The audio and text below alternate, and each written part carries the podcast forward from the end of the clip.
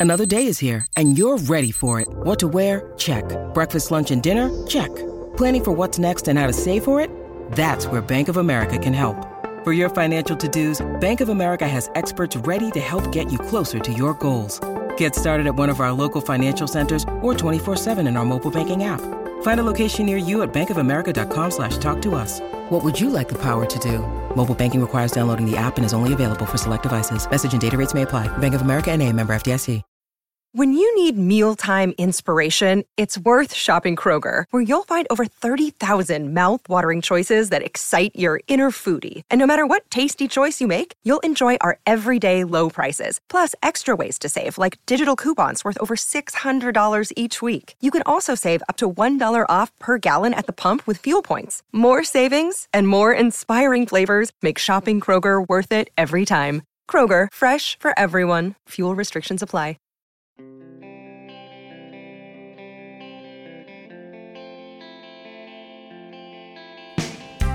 Here, and that's that's a good thing. That can only ever be a good thing. And there's something missing for me as it relates to this team.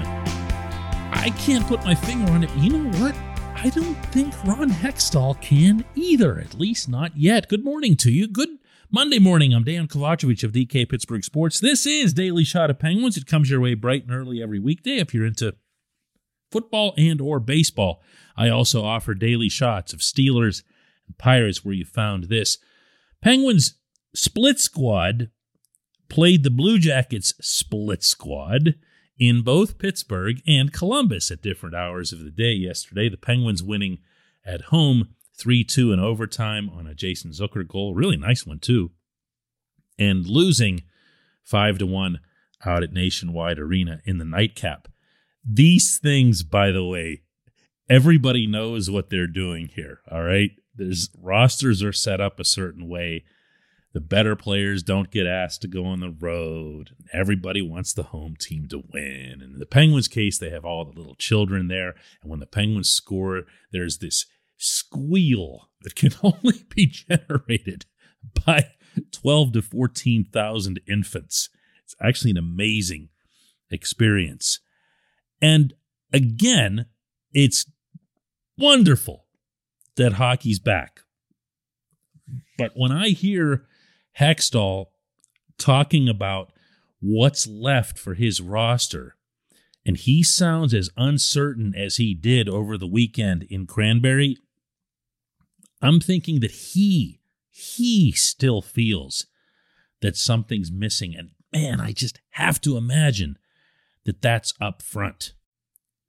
But I also wonder if he isn't waiting to see if his hand gets forced, particularly by a younger player in camp who'd need to have space created at the top level in order to make it, meaning make the main lineup. Think, you know, Drew O'Connor. If he sees someone like that or a Valtteri Puustinen who was immediately placed on the line with Sid and Jake. No, don't read into that, but kind of read into it, meaning they really want to give him a fair shot. They want to see him tested, Puustinen, and they want to see the same from O'Connor. If this team can produce somehow, some way, a couple of significant surprises from that class, of player. The guys that aren't necessarily being relied upon to make the roster, but force their way onto it, that's when Hextall has a clearer view. Here's how Hextall answered a question on this subject from Taylor Haas, our beat reporter at DK Pittsburgh Sports. But we want to put the best team on the ice opening night that, that we can. So if they're part of it, we're going to try to find a way. So you, you look at all your options and then you start to break them down and talk them through with your staff and the coaches and make those decisions when the when the time is right. But that's a it's a fair, certainly a, a discussion that will be part of it. That's it. He's he's waiting and he's hoping. And when you hear Mike Sullivan talk about these guys, meaning O'Connor, Pustin, and a couple others, you get the sense that he is too. Great, great. This is definitely the right approach. This portion of Daily Shot of Penguins is brought to you by the good people at the Greater Pittsburgh Community Food Bank, where they're committed to providing food for all of our neighbors in need across Western Pennsylvania. They, in turn, need your help. Find out how $1 can be turned into five full meals for those in need. Visit pittsburghfoodbank.org. I'm going to say this and say it and say it and say it, at least ideally until it plays out. But what really needs to happen with this organization is there has to be some new ish wave of players jump out, you know, express themselves, show a little flair, to steal the line from the movie classic Office Space. They need to make the statement that they can't be sent down.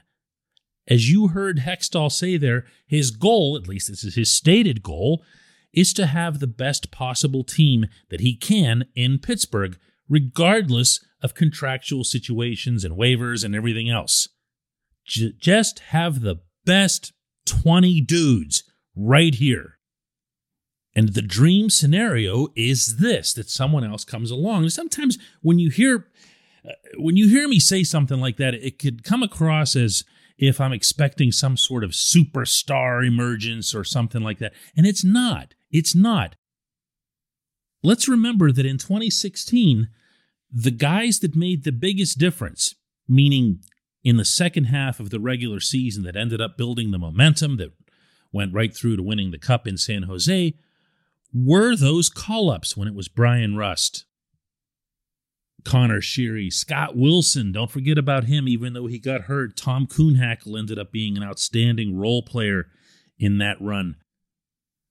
Out of those four, two of them have gone on to have really solid NHL careers in Rust and Sheary, and Rust, of course, really rose up. But at the time, were we thinking of any of those four as superstar kid comes along? No, no.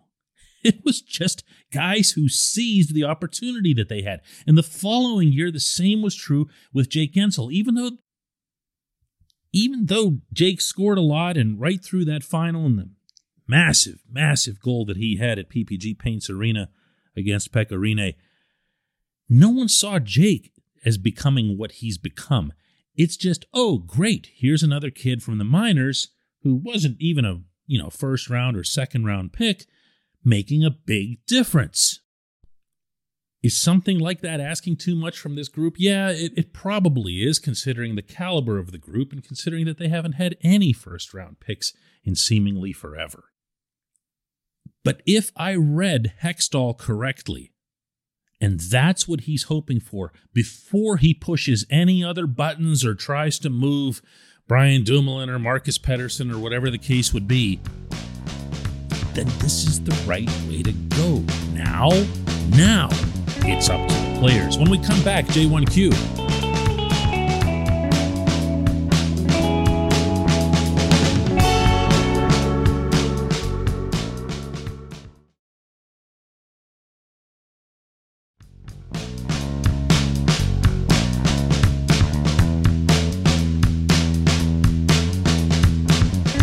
Today's J1Q comes from Kate who asks, once again, is it going to be Evgeny Malkin who gets the leftovers on his wing? Put Rickard Rakell with Sid. Tell Rust not to pout and put him with Malkin for good. And then get Danton Heinen on the left side where he's better suited. Put Jason Zucker, who's going to be gone after this year anyway, and Kapanen with Carter, who we could only wish would be gone after the contract, the ridiculous contract that Hextall gave him. Okay, so Kate Kate's feeling it on this particular subject.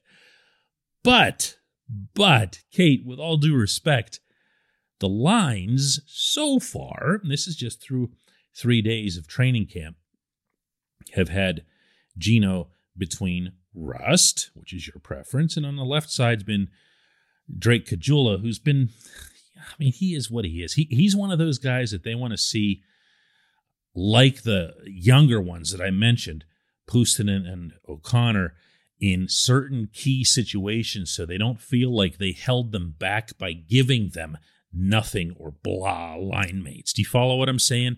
Guys get showcased in a certain way. and they get showcased to their skill set. For example, and not to swing back to the opening subject today, but it kind of ties in. If O'Connor is going to be a bottom six guy for you, or that's what the Penguins are projecting or possibly even hoping, then you don't have anything to gain from him being in a top six situation in camp. You want him with a Teddy Blueger, which has been the case. You want him to be down there with guys that you know are going to be strong on the grinding and the forecheck and so forth. Whereas with Puustinen, you know, this is a kid who's got uh, really, really good vision, good hands, uh, good ability once he gets the puck to get rid of it. And by that, I'm talking about his his shot release. Uh, this isn't someone that you want to waste on a fourth line until you've exhausted your top six options with him.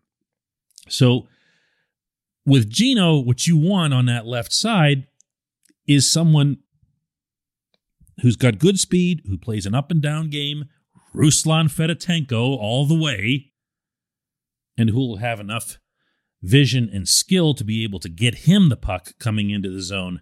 He's either a trailer or as the guy who's leading the rush up ice through the neutral zone. I am not saying Caggiula is that guy. I am saying that that's why he's placed there because they want to see what they've got in him. Geno's line is almost certainly going to end up being. Well, hang on. Before I jump to that conclusion, because I was going to say it's going to be Zucker on the left and Rakell on the right. And I don't know that. I can't know that.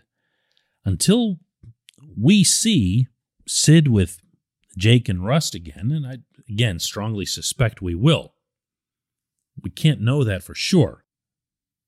But what leads me to believe that that'll be the case is that if the team was seriously considering Rakell to be the first line right winger and try again what they did late last regular season, seeing if they can kind of spread the wealth a little bit up there, they probably would have already done that. That would have been an exception to the whole let's intersperse people in the early phases of camp because you'd want Sid and Jake and Rakell to have as much exposure to each other and as much communication with each other as possible and not waste a single day of camp in that regard. So, yeah, it's probably going to be Geno and Zucker on the left and Rakell on the right. And by the way, who would have a problem with that? Like, how would that be seen as leftovers? These are a couple of pretty good hockey players. I appreciate the question, Kate. I appreciate everybody listening to Daily Shot of Penguins. We'll do another one of these tomorrow.